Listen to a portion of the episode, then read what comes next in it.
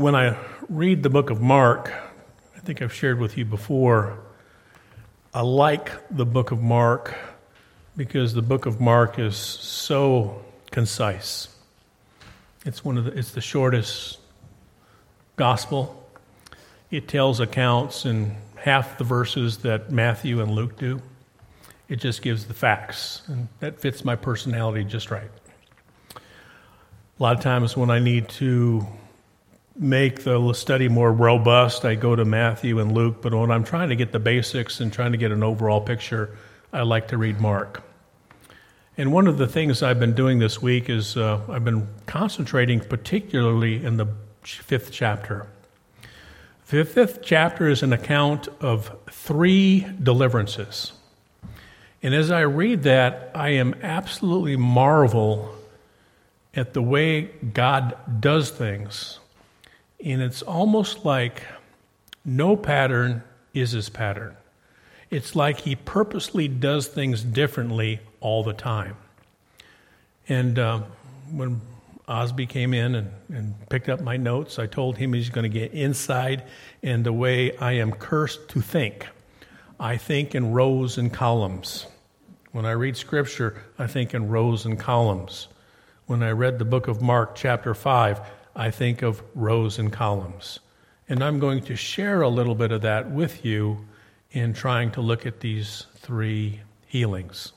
Now, what's the bottom line?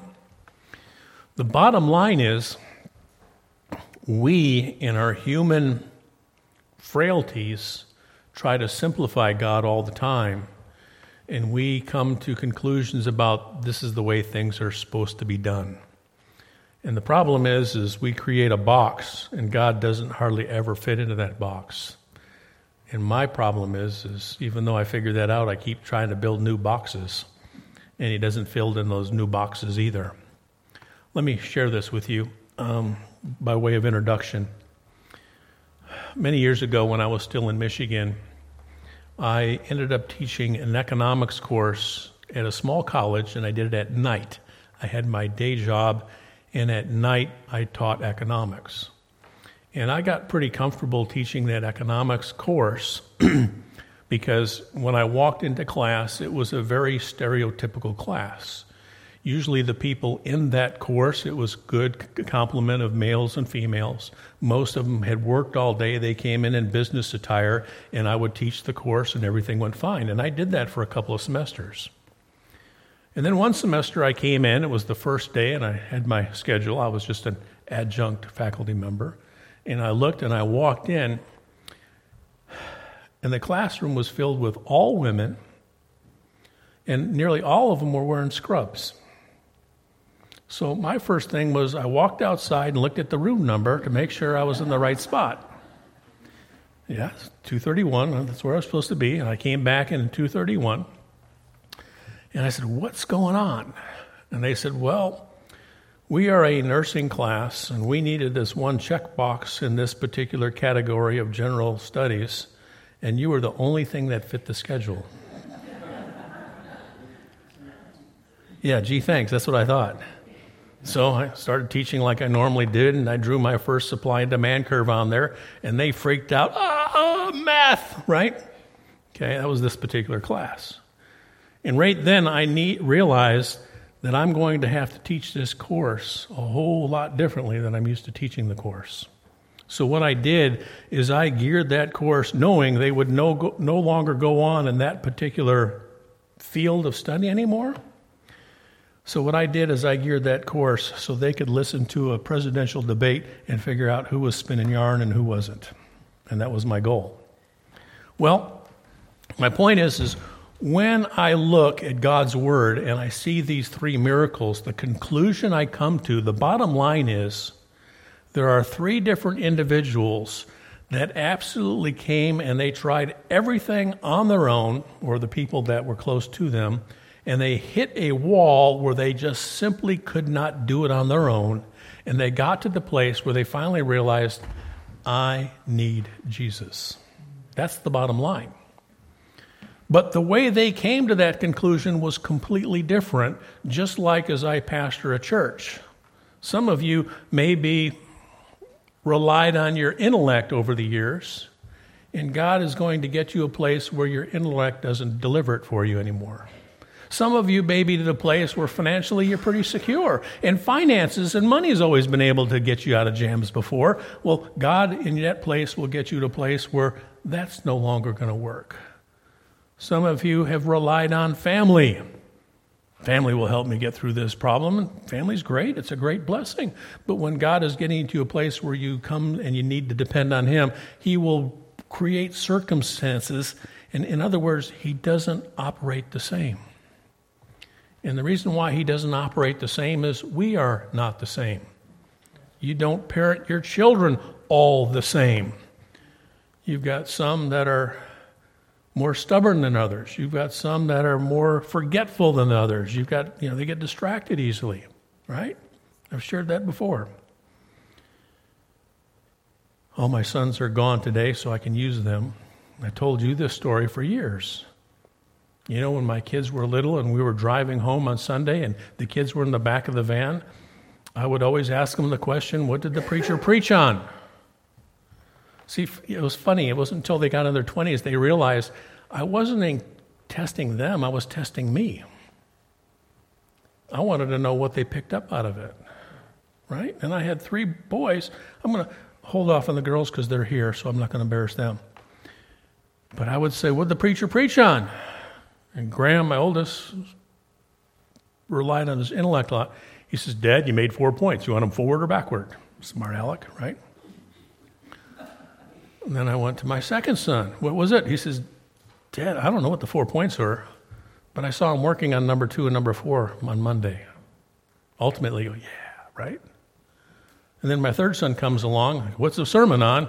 And he would go, Jesus, right? Three boys, same genetic pool, same environment, completely different. How you teach them will be completely different. So we come to this and we look at Mark, and there's going to be three deliverances here, and they are going to be as different as night and day. But the bottom line is the mechanics might be different, but the truth is the same. That's non negotiable. Okay? So, what I'd like to do is I want to go through this, and I'm just going to read the whole chapter and I, I, I want to preface this. There is one, and, the, and, and it's by far the longest account. It's 20 verses, it's 1 through 20, and it's a man possessed by a legion of devils, and they got cast out. Now, the second one is, is I'm going to call this the second one. I'm going to call it a woman suffering from a blood issue. And the third one was a little 12 year old girl who died. Now, the problem is, is that account right there is split. What happened is, is her dad came to him, and there's four verses in 21 through 24, and he comes to Jesus, and as Jesus is being taken home by the Father, he's interrupted by the woman with the blood, and then after he deals with that woman, we come up and we pick up, and he gets to the woman's or the, the Father's house where the little girl is. So I'm going to read them all three together. It looks like I'm going to get them out of order, but what I'm trying to do is just keep the accounts together. You got it? So, with that being said, let's just read these. Here is the first account. And this is the deliverance of the one that was possessed. So if you have your Bibles, grab one from the back of the pew or grab your own or, or read along over here, however you want to do it. this is all, everything we're reading here today is in Mark chapter 5.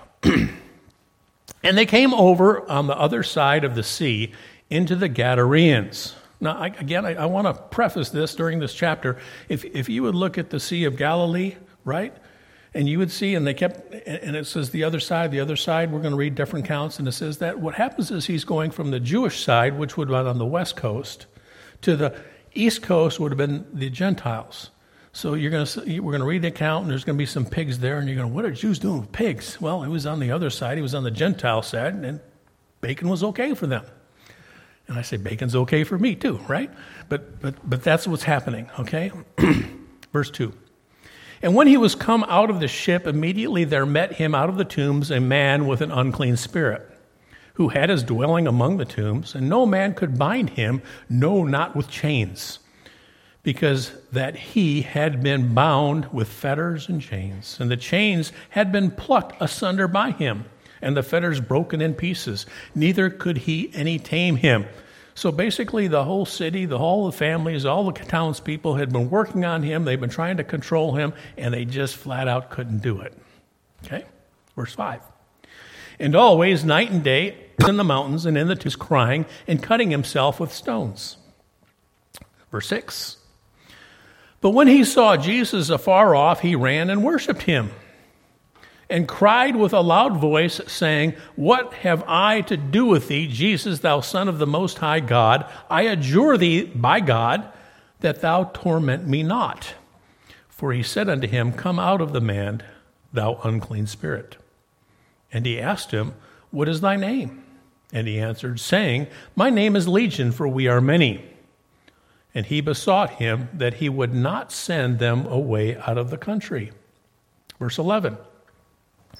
Now there was nigh unto the mountains a great herd of swine feeding. And all the devils besought him, saying, Send us into the swine, that he may enter into them. And forthwith Jesus gave them leave, and the unclean spirits went out and entered into the swine. And he heard, the herd ran violently down the steep place into the sea.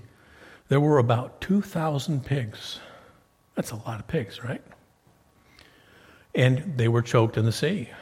And they that fed the swine fled and told it in the city and in the country. And they went out to see what it was what was that was done. And they come to Jesus and see him in that was possessed with the devil, and had the legion sitting and clothed, and his right mind, and they were afraid. And they that saw it told them how it befell him that was possessed with the devil and also concerning the swine. And they began to pray him, Depart out of their coasts.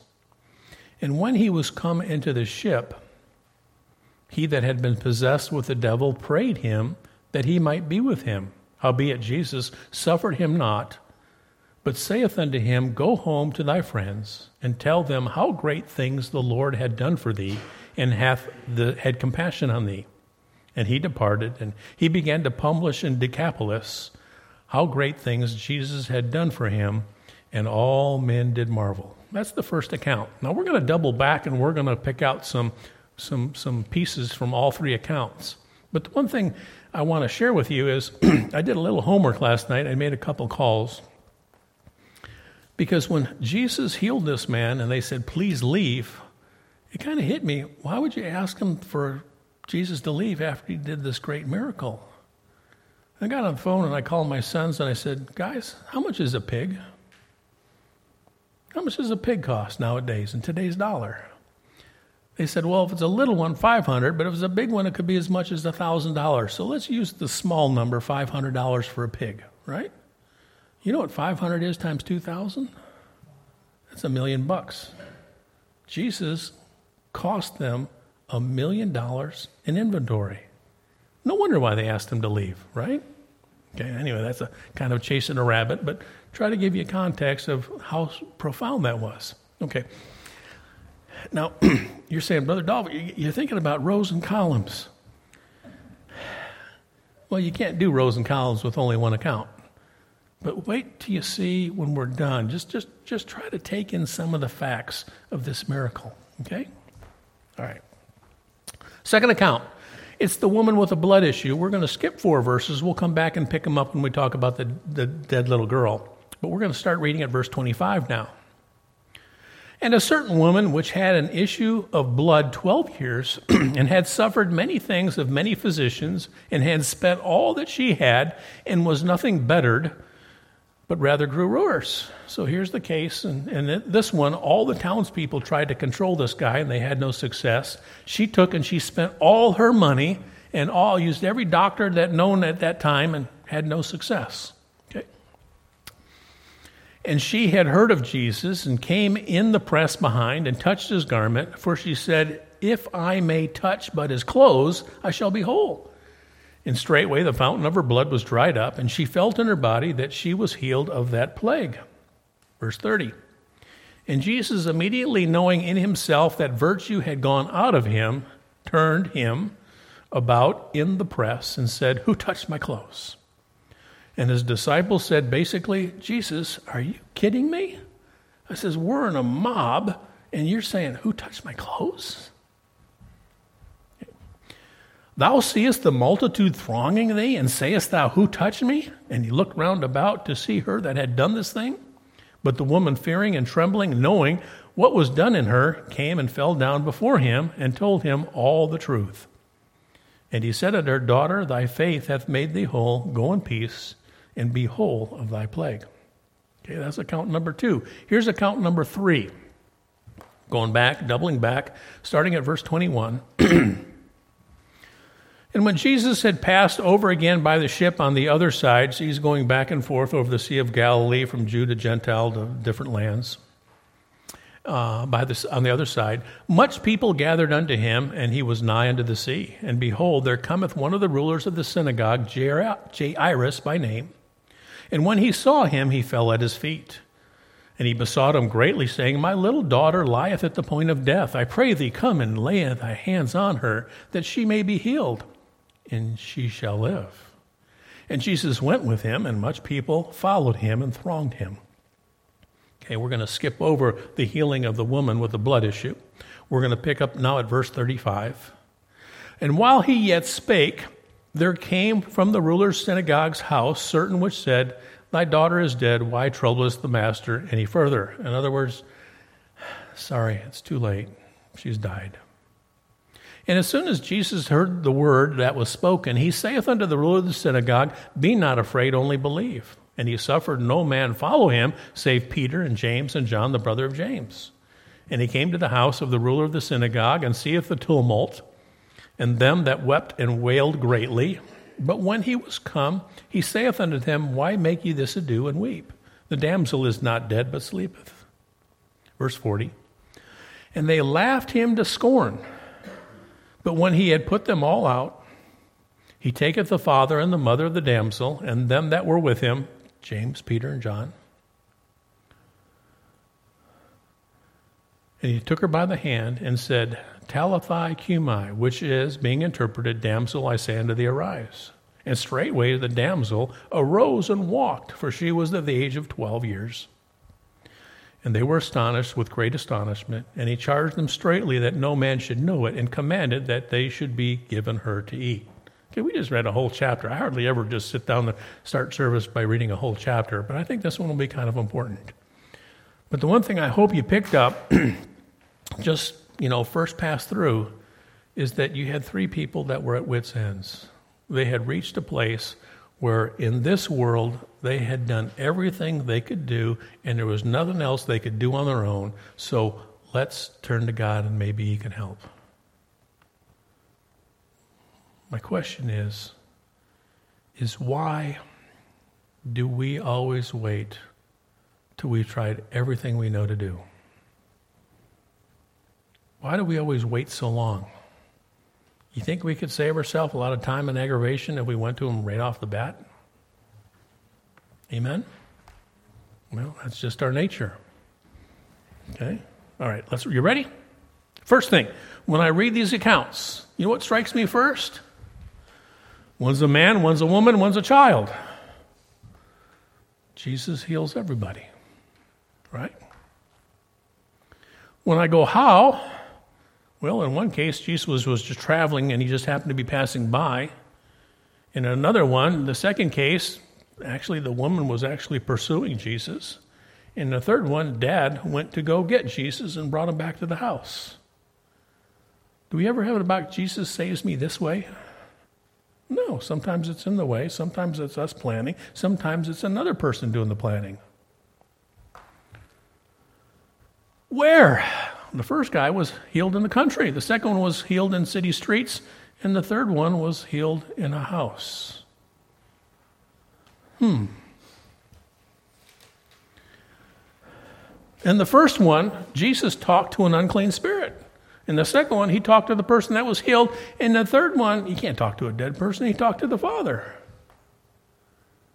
Do we ever get in a position where we say, God, you got to do it this way?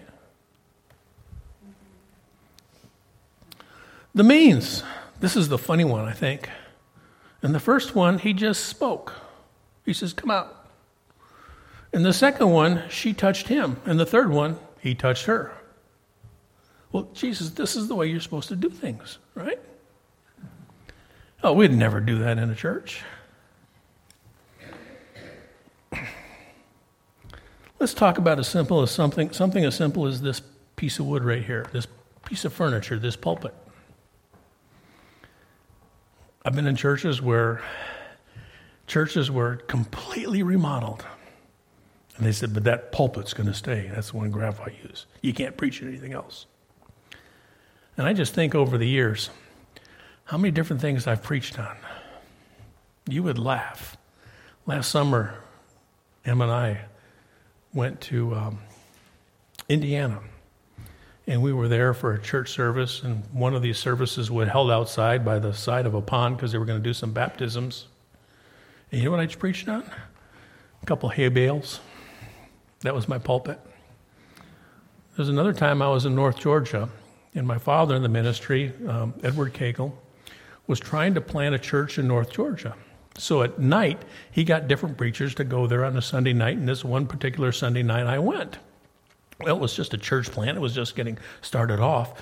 And it turned out one of the families that was involved in this church plant owned a Sears outlet. Now, I don't know. You, you, you, think of Sears, you think of these great big department stores, but in little bitty towns, you know, like in the strip mall, they would have a little bit of outlet where you can pick up a, a appliance or, or, or some, some tools or something like that. Well, it was one of these because he was the owner. It was the biggest thing they had. So what they did is they pushed all of everything aside. They went to the lawn furniture part and put a bunch of lawn chairs out. And I got there, and that was what I preached. Well, the problem was is they shoved a box with a refrigerator, not a refrigerator, a stove still in it, and they shoved that in there, and that was going to be my pulpit but it was too high for me. So they pushed the stove aside and brought out a dishwasher, and I used that as my pulpit, still in the box.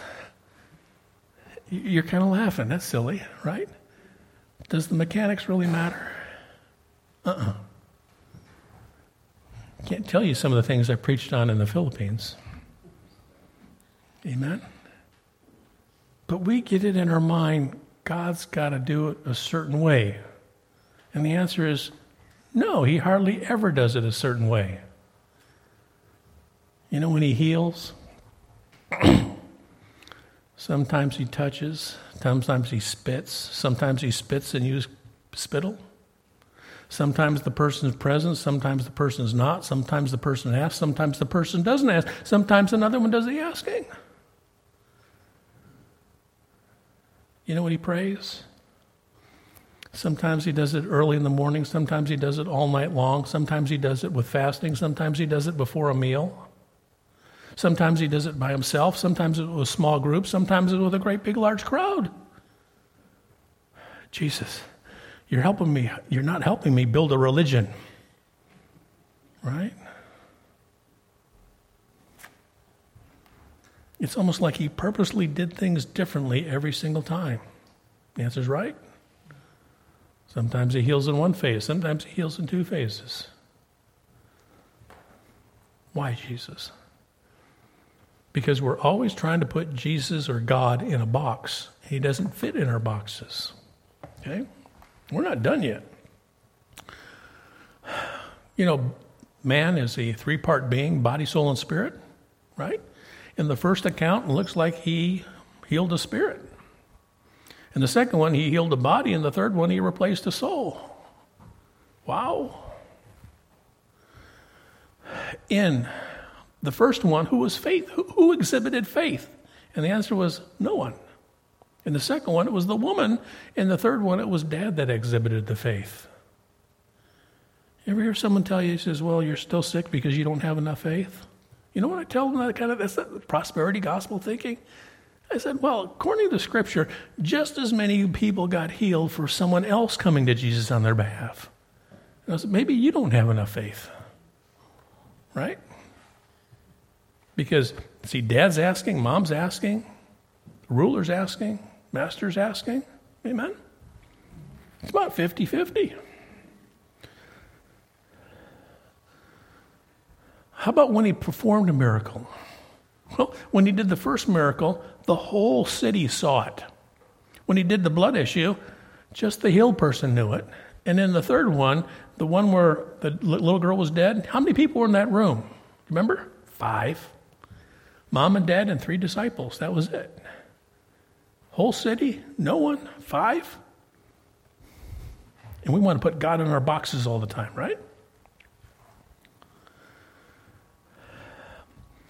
Before the people tried to control the person that was possessed, before the woman with the blood issue, they took all her money. And then when the little girl that died, they, the people did before her, you know what they did? They mourned. They gathered to mourn. The people after, those people that, that, that knew it, they feared Jesus. The people, the one with the blood issue, they questioned Jesus, and the ones that were dead, the ones that were around there, they laughed him to scorn. But Jesus healed them anyway. So it didn't matter who was around. Amen? Finally, this is the one that's most baffling. When Jesus healed or delivered the possessed person, he says, Go tell everybody. Right? But way on the other side, with the 12 year old little girl, he says, Don't tell anybody. Wait a second. The people that marveled at Jesus, those were the ones you told? And the people that laughed him to scorn, those are the ones that you didn't tell? I thought it'd be right the opposite. If it was me and they were laughing at me, I'd have wanted done the touchdown dance. Ah, nah, nah, see, you're wrong, right? But he did right the opposite. Just Jesus doesn't fit in our healing deliverance boxes. And the bottom line is, is our prayers are limited, are confined by our thinking. We, we just don't ask God in all the ways he's capable of delivering things because we got him, we, we say he operates this way. Okay? Okay, got a few observations. Jesus delivered those who asked. He delivered some people that didn't ask, and he did uh, delivered others when someone else did the asking. Sometimes Jesus has looks on me and he goes, "That poor Dolph, he didn't even have the sense to ask for help, but I'm going to help him anyway." Sometimes I have the sense to ask, and once in a while I even ask for the right thing, and he'll bless me. And then sometimes my wife's on her knees for me and he'll bless me because of her. That's probably the way it goes most of the time. Jesus doesn't fit into a box. Jesus touched the unclean.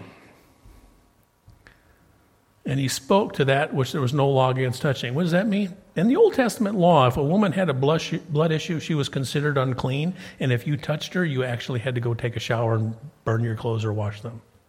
If you touched a dead body, you needed to wash your clothes or burn your clothes and go take a bath.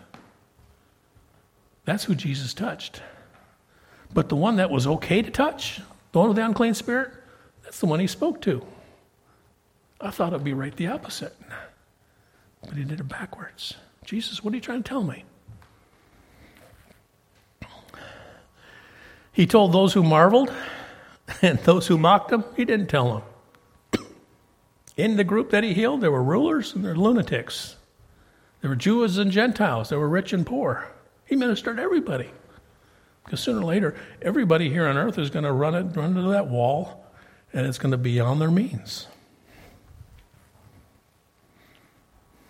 At times, faith is exercised before deliverance. Sometimes it's after deliverance.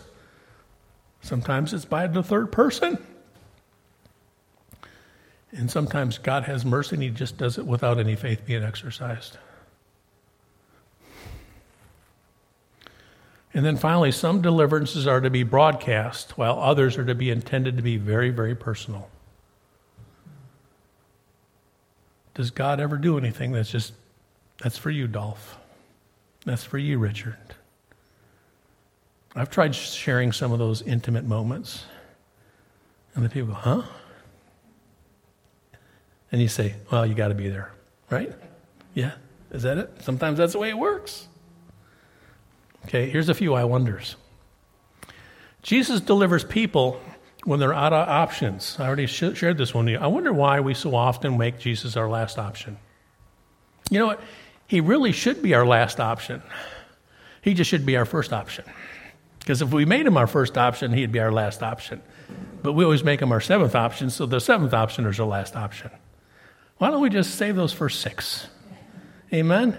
Thank you, Sister Cindy. At least someone's in the same crazy boat that I am, right? When exercising faith, the majority is wrong the majority of the time. So, why do we let the majority direct us so often? Amen? Jesus is diverse in the way he delivers, and who he delivers, and when he delivers. I wonder why we keep trying to put him in our boxes. Jesus ministered to men, women, and children, one on one, in small groups, in large groups. I wonder why. Keep trying to harvest the fields that we always harvested and fish in the waters we've always fished in. Is that us? You ever go out of your comfort zone? Jesus maximized the benefit intended for his target audience. I wonder why we so often, our means and methods are strictly regimented. We're just so tight. Now, with those, I gave you the example of those nursing students learning economics. I could have easily went business route as I've always done it and forced it down their throats. Right? Made them take the test. They didn't care about, never apply to a real life situation. Or I could alter it to them. Okay? And finally, six, what were the disciples supposed to have learned from these three deliverances? Did they learn them? And if they learned them, how did they apply them? That's the lesson for us. Again, as biological parents, as a pastor in this pulpit, as friends with coworkers, neighbors, in laws, what, what can we learn from it? How we deal with them?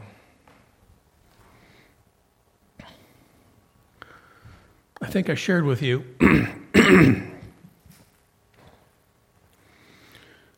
the Bible uses 46 past tense verbs to describe the finished work of Jesus Christ.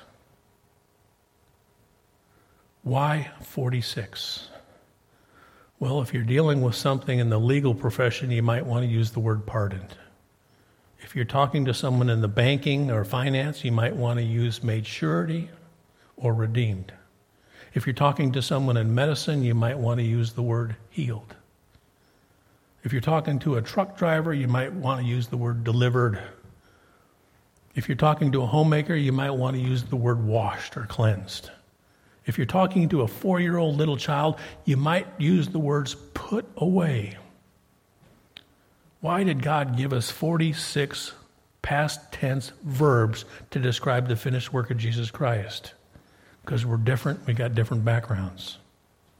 You're saying, Brother Dolph, you want me to memorize 46 past tense verbs? Well, it wouldn't hurt you.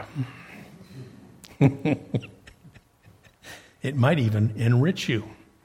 So when someone says, What's a primitive Baptist, you don't pull the thing, and then the automatic spiel comes out, right? You know what you do is you sit there and you listen. And you see where they're at and you see what their experiences are, and you custom that answer to them. You don't change the truth, you just change the mechanics used to illustrate the truth. The truth is the same, it won't budge. Okay? Here's a few childlike wonders. These are, these are, these are silly. I, I know, but, but when I read Scripture, I ask these questions of myself all the time. Why were the first two, why was uh, miracle one and three, why was it recorded continuously? But why did you break up number two?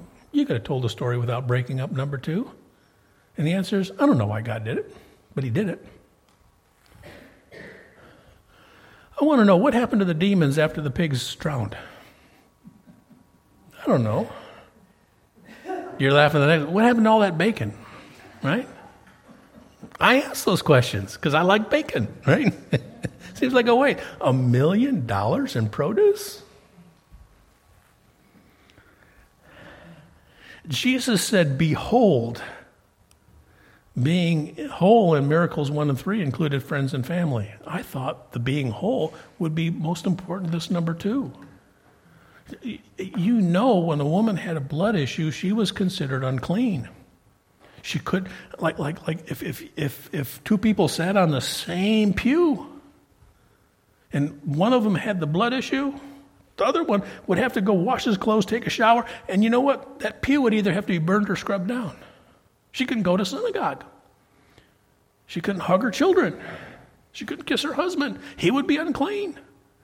Do you understand? She was healed more of just feeling than the fatigue that comes with the blood issue. There was a whole social side of that. So when she went home, and all of a sudden, after 12 years of, honey, give me a kiss. Well, I can't give you a kiss. No, I'm healed. She had to share it with her husband. That's part of being whole. Okay? Think about it this way she had the blood issue, she touched Jesus, and she was healed. And after she was healed, Jesus said, Go and be whole. He didn't say, Go and be healed. She was already healed. He said, Go and be whole. Go enjoy all the social ramifications that come with that deliverance. And then finally, miracle number three. When the 12 year old rose from the dead, you know what he said?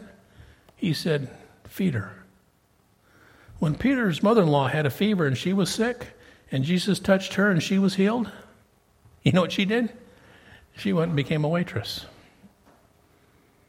Why did one have to serve and the other one was served? I don't know. That's just the way Jesus does it. See, when I sit and I'm in my word and I read, maybe you say, Brother Dolph, you got to stop reading that chapter after three times. You think of too much stuff. I think I do because my head starts hurt sometimes because I usually generate more questions than I can answer. That's okay. I don't know about that. How we do it on time.